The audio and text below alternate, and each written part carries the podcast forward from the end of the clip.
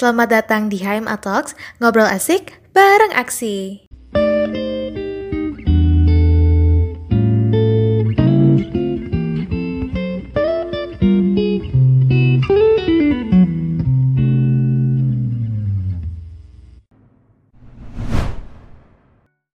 Halo, selamat datang di HMA Talks. Ketemu lagi bareng aku dan Melin. Kita ngobrol asik bareng aksi.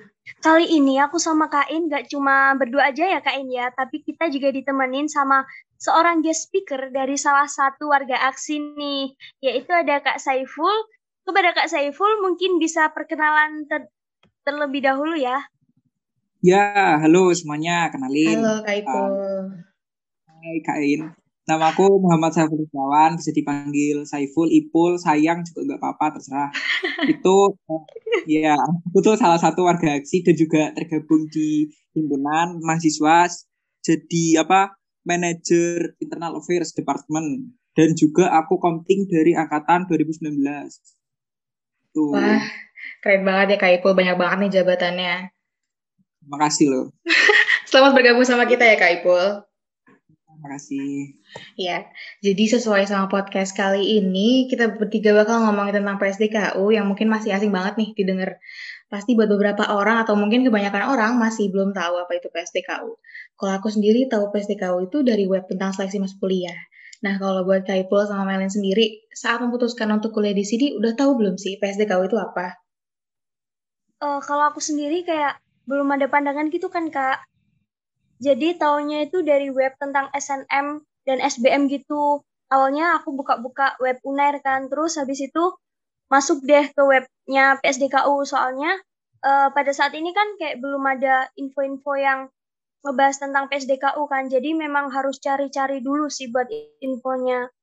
Hmm, sama aku juga waktu itu uh, kan belum tahu ya PSDKU itu apa. Nah, terus kan rumahku di Banyuwangi, jadi tertarik lah kuliah di PSDKU jadi kayak nyari-nyari info PSDKU itu apa sih? Nah ternyata PSDKU itu kepanjangannya eh kependekan dari program studi di luar kampus utama. Nah jadi tuh gampangnya itu uh, kampusnya itu dibangun di daerah lain jadi nggak di kampus utama gitu loh. Nah itu tujuannya itu katanya ya itu untuk meratakan sistem edukasi di daerah-daerah lain gitu Wah, jadi gitu ya Kak Ipul ya. Tapi aku kayak mau sedikit tanya nih. Kira-kira PSDKU atau kampus UNER yang di Banyuwangi sama kampus UNER yang di Surabaya itu sama nggak sih? Uh, sebenarnya kalau dibilang sama itu sama, cuman bedanya itu ya itu tadi sih yang apa namanya? yang tempatnya itu loh, yang kan namanya PSDKU. Nah, itu PSDKU di luar kampus utama. Jadi kampus utama atau kampus pusatnya itu kan di Surabaya. Sedangkan PSDKU itu di Banyuwangi. Jadi ya kalau dari segi perbedaan itu di bagian lokasinya aja. Mm-hmm. Tapi kalau dari segi tenaga pengajar terus kayak mata kuliah dan lain sebagainya itu sama aja antara PSDKU sama yang di UNER utamanya itu. Nah, terus ya yang di PSDKU itu dosennya itu juga didat apa? didatengin dari Surabaya langsung. Jadi dosen Surabaya itu tiap minggu itu bakalan ke Banyuwangi buat ngajar kita gitu. Terus ya enaknya yang apa namanya? PSDKU itu daya saingnya tuh nggak seketat yang ada di kampus utama gitu loh. Oke, okay. benar banget tuh apa kata Ipul. Selain itu juga aku mau nambah ini. Uh, jadi pas lulus nanti tuh ijazah kita kita yang lulus dari kampus Banyuwangi ini nggak akan ada tulisan PSDKU Banyuwanginya. Jadi kita sama-sama belajar dari pengajar yang sama dan lulus juga dari nama universitas yang sama. Jadi Melin sama maba-maba yang lainnya nggak usah takut buat dibedain. Wah ternyata gitu ya kak ini ya. Uh, kan kampus utama dengan kampus Banyuwangi ini ada perbedaan jarak yang sangat jauh ya kak ya. Mulai dari Banyuwangi ke Surabaya kan. Mungkin kalau kuliah online kita nggak perlu ke mana-mana, cukup di depan laptop aja. Cuman kalau kuliah offline gitu, apa kita bakal bolak-balik Surabaya ke Banyuwangi gitu kak? Hmm, dari kuliah offline semester lalu kita nggak ada bolak-balik ya kak Ibu, kita di Banyuwangi aja. Hmm, bener, bener kata Kak Ain. Jadi selama kuliah itu nggak bolak-balik jadi apa pagi ke Surabaya bu siangnya pulang ke Bandung itu enggak tapi enggak, kita tuh gitu. sempat ya apa sempat disuruh ke Surabaya pas awal-awal aja pas daftar ulang sama pas maba-maba itu wes pokoknya pas awal-awal aja pokoknya ke hmm. Surabaya-nya. Iya benar-benar. Sama ini juga Kak Ipul, ospek. Nah, jadi ospek itu kan dibagi jadi tiga ya. Ada universitas, ada fakultas, sama prodi atau jurusan. Nah, ospek universitas sama fakultas ini tuh bakal diadain di kampus utama, yaitu di Surabaya selama 10 hari. Dan setelah itu bakal balik lagi ke Banyuwangi untuk melaksanain rangkaian ospek lainnya. Nah, terus ya di Banyuwangi itu dari pihak PSDK-nya itu juga nyediain akomodasi. Jadi di PSDK itu nyediain bis jadi nanti di data jadi enak wes tinggal berangkat sama pulang itu naik bis yang udah disediain sama pihak PSDKU gitu. Iya bener banget. Jadi enak banget lah. Uh, terus aku mau nanya dong ke Melin. Melin kan dari Mabani udah langsung online ya jadi nggak ngerasain bolak-balik Surabaya Banyuwangi. Gimana nih perasaannya?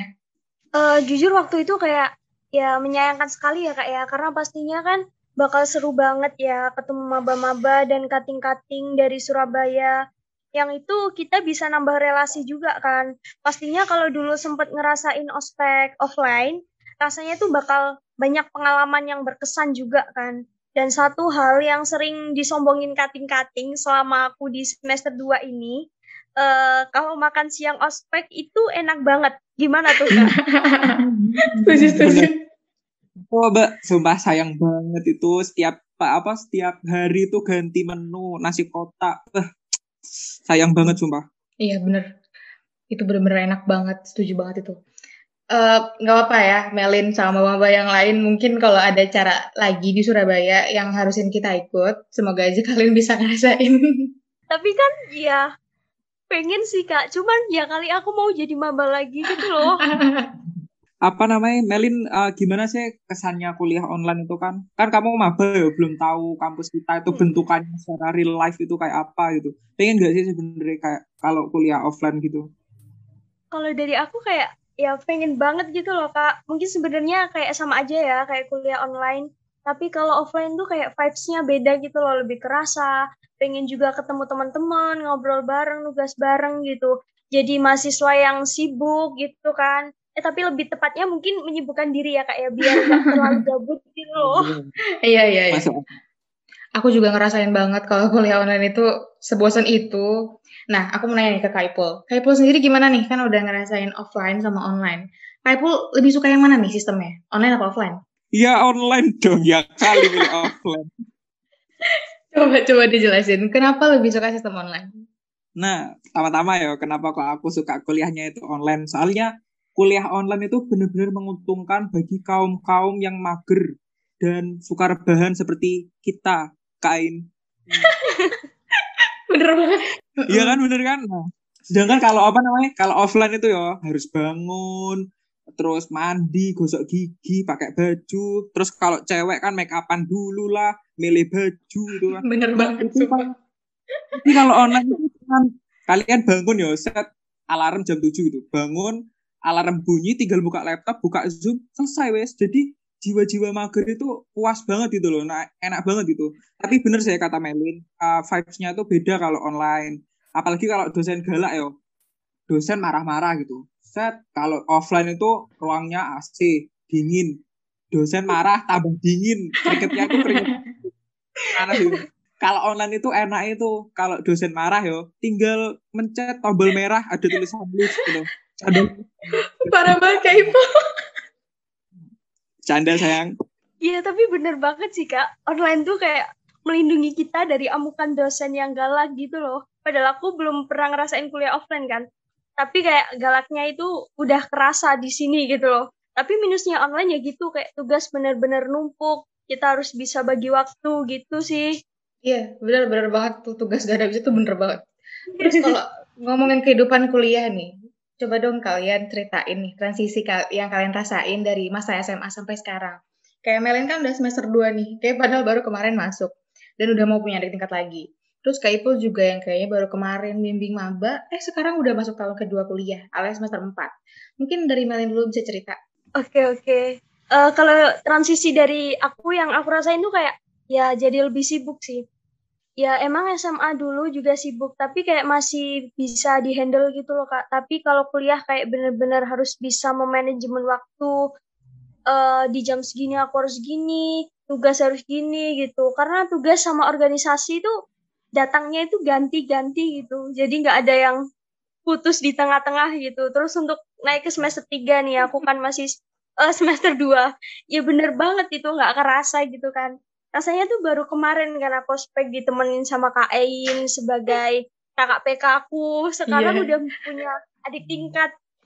Tapi rasa kagetnya itu aku jadi cutting tuh nggak cutting nyata cutting virtual cutting online gitu loh kak. Virtual. Iya, iya. tapi kalau aku ya kalau aku kalau ditanyain apa bedanya SMA sama kuliah nggak ada bedanya soalnya aku ya wes santai aja gitu mau dengan aja terlalu mikir lah. Santai. Emang emang nih Kak Ipul nih emang bener-bener super santuy banget anaknya. Sampai waktu kaderisasi tahun lalu tuh di apa ya di dianugerahi cutting tersantuy.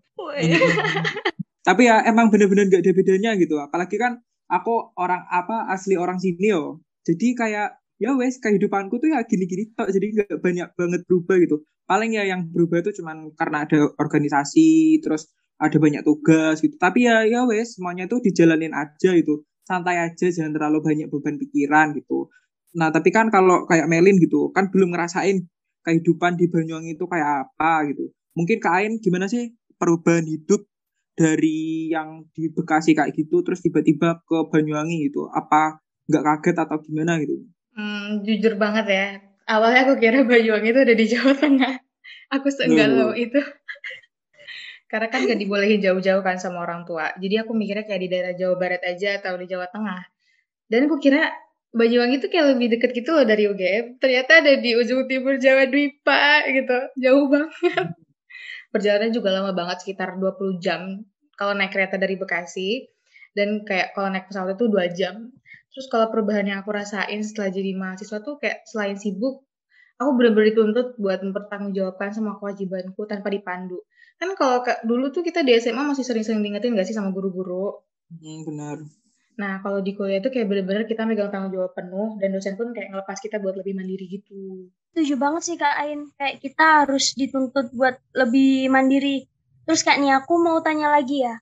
Buat hmm. aku sama teman-teman yang lainnya, yang belum pernah ngerasain tinggal di Banyuwangi atau para pendengar podcast ini nih yang tertarik untuk berkuliah dan tinggal di Banyuwangi, gimana sih pendapat kakak-kakak tentang kehidupan di Banyuwangi? Mungkin dari Kak Ain dulu ya, karena uh, Kak Ain jauh banget nih dari Bekasi gitu. dari planet lain. Jadi hal pertama yang aku suka di Banyuwangi dan beda dari Bekasi tuh pertama udaranya bersih banget. Terus kalau malam tuh kayak masih ada bintang-bintang gitu. Kalau di Bekasi nggak ada, jarang banget. Terus uh, kalau siang langitnya biru biru banget aku suka banget terus makanan di sini juga murah-murah apalagi kalau udah lama tinggal di sini. Jadi kayak tahu tahu kan tempat-tempat yang enak dan murah di mana. Ayo kayak hmm. jujur pasti punya banyak langganan kan? Ya, yang deket aja wes dari kampus kita ya apa yang tuh, di geprek tante iya geprek tante tuh bener-bener parah langganan banget.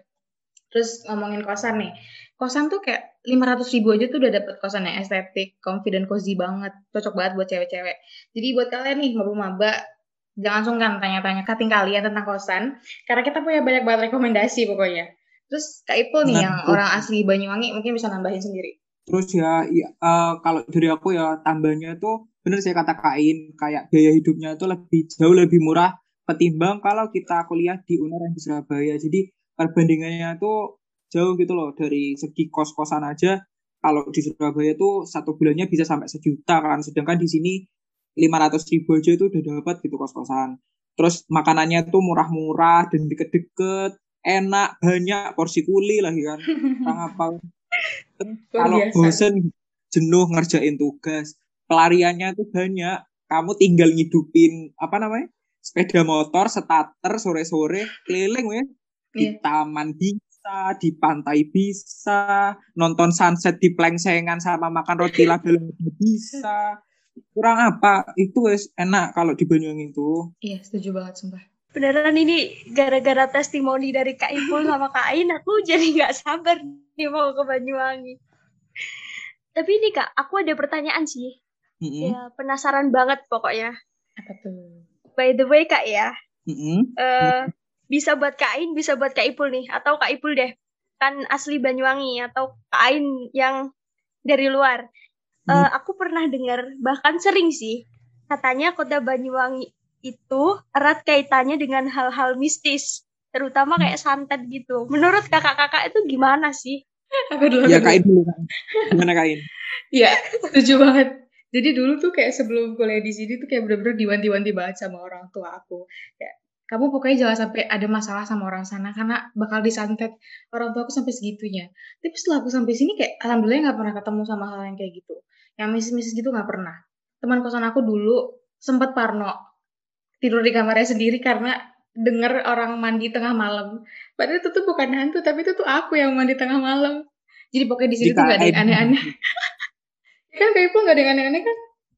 Enggak, enggak ada, enggak ada. Itu ya sempat yang kan entah kenapa gitu. Kenapa sih kok orang luar? Aku juga heran kenapa kok orang luar itu pasti pikirannya Banyuwangi itu santet. Tapi mungkin kan itu dulu ya. Sampai dulu pas meet up pertama kali itu ada anak dari Ponorogo itu sampai bener-bener tanya ke Kating itu Segitunya. santet santet tante mas ya Allah nggak ada ya, itu wes biyen itu itu dulu wes sekarang itu aman nggak ada nggak gitu barang yang kan yang baru-baru ini aja loh dukun katanya dukun-dukun Banyuwangi mau bikin festival santet tapi kan bener banget. jadi gitu. Iya.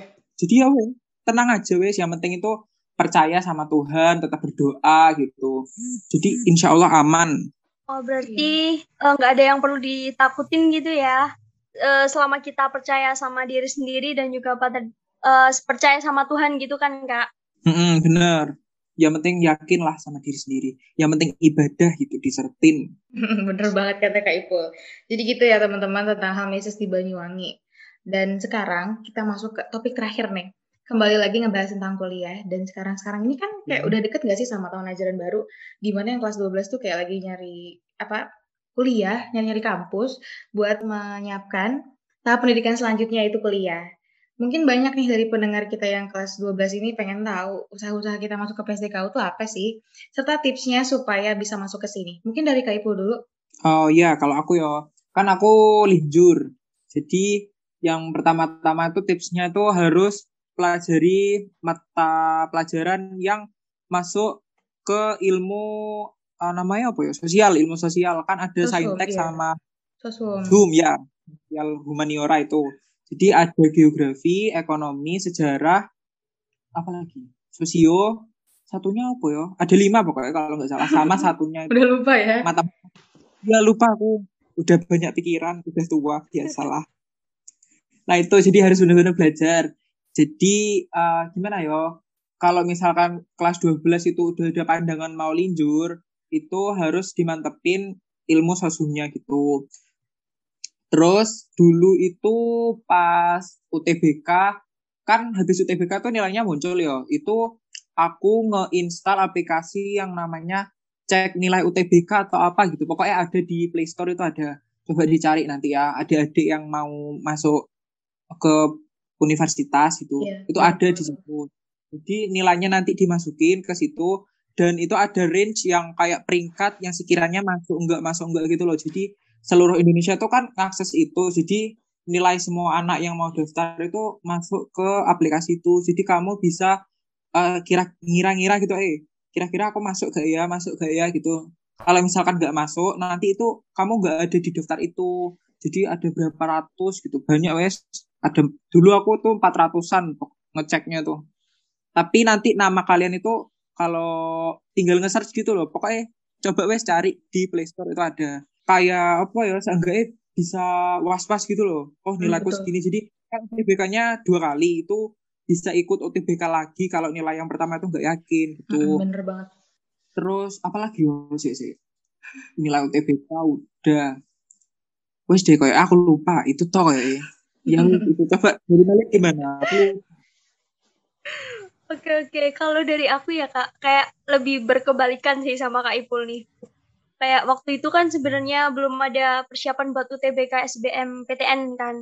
Jadi Hmm. kayak aku bener-bener ngeflow aja gitu, karena kayak udah dapat univ swasta yang jauh dari rumah gitu. Terus akhirnya kayak aku mikir kenapa nggak nyari yang negeri dulu gitu kan. Dan akhirnya aku persiapan buat UTBK SBM PTN tuh eh, hamin satu bulan atau satu bulan setengah gitu aku udah cukup lupa dan untungnya itu di tahunku kan hanya ada eh, hanya ada materi umum kan nggak ada materi yang saintek atau sosum kayak yang dijelasin kak Ipul tadi kan yaitu Hmm. aku bersyukur di situ kayak itu bonus buat aku gitu karena Iya, persiapanku bener-bener mepet Tapi satu hal sih yang aku pelajari, pokoknya uh, selama usaha dan doa itu kayak dimaksimalkan, hasilnya itu bakal mengikuti kok. Jadi jangan lupa juga buat cari info-info uh, mengenai tesnya, kayak unifnya juga, terus jalur-jalurnya. Jangan sampai kayak kesalahan satu langkah dari kalian itu bisa mematikan usaha-usaha yang di awal itu. Nah, benar. Wah, setuju banget ya. Masing-masing dari Melin sama Kak Ipul ternyata punya usaha tersendiri ya. Keren banget. Nah, kalau dari aku sendiri, waktu itu aku lebih mempersiapkan UTBK aja sih. Kayak sering-sering ke tempat les untuk bahas-bahas soal. Dan kalau tips dari aku, buat calon maba, selain belajar, kalian juga harus benar-benar teliti, lihat semua info tentang penerimaan mahasiswa baru. Dan untuk kalian, semoga sukses dalam upaya melanjutkan studi ke tahap perkuliahan. Untuk calon maba PSDK UNAIR Banyuwangi, kami menanti kalian di sini. Wah, bener banget nih. Ini udah ditungguin sama kating-kating yang luar biasa nih di sini. Bener. Wah, ini kita nggak kerasa loh kak, kita udah ngobrol panjang lebar tentang PSDK UNER di Banyuwangi nih. Dan yeah. kehidupan mahasiswa di dalamnya gitu. Uh, mungkin bisa dicukupkan sampai di sini dulu ya untuk Kak Ipul dan Kak Ain. Terima kasih untuk Kak Ipul yang udah bersedia jadi guest speaker untuk nemenin aku sama Kak Ain serta ngasih info penting terkait PSDK Universitas Airlangga di Banyuwangi. Ya, sama-sama. Makasih juga ya udah diundang di podcast. Jangan ya, bosen ya. undang aku lagi. Sampai ketemu lagi ya Kak Ipul. Bye-bye. Makasih ya. Ya, bye Kak Ipul. Untuk para pendengar yang mungkin masih memiliki pertanyaan atau ingin lebih tahu terkait PSDKU Universitas Airlangga di Banyuwangi, terutama tentang program studi akuntansi, bisa langsung menuju ke sosial media HMA PSDKU Universitas Airlangga di Banyuwangi yang telah kami cantumkan di deskripsi. Kamu, calon-calon mahasiswa yang sedang berjuang, jangan pernah lelah untuk mencoba lagi dan lagi, jangan pernah menyerah untuk menemukan jati diri, serta jangan pernah berhenti berjuang saat kamu punya pencipta yang maha tinggi. Karena bisa jadi doamu hari ini adalah awal dari rasa syukurmu di hari nanti. Baik, sampai di sini dulu untuk episode HMA Talks kali ini. Sampai ketemu di lain waktu kita ngobrol asik bareng aksi.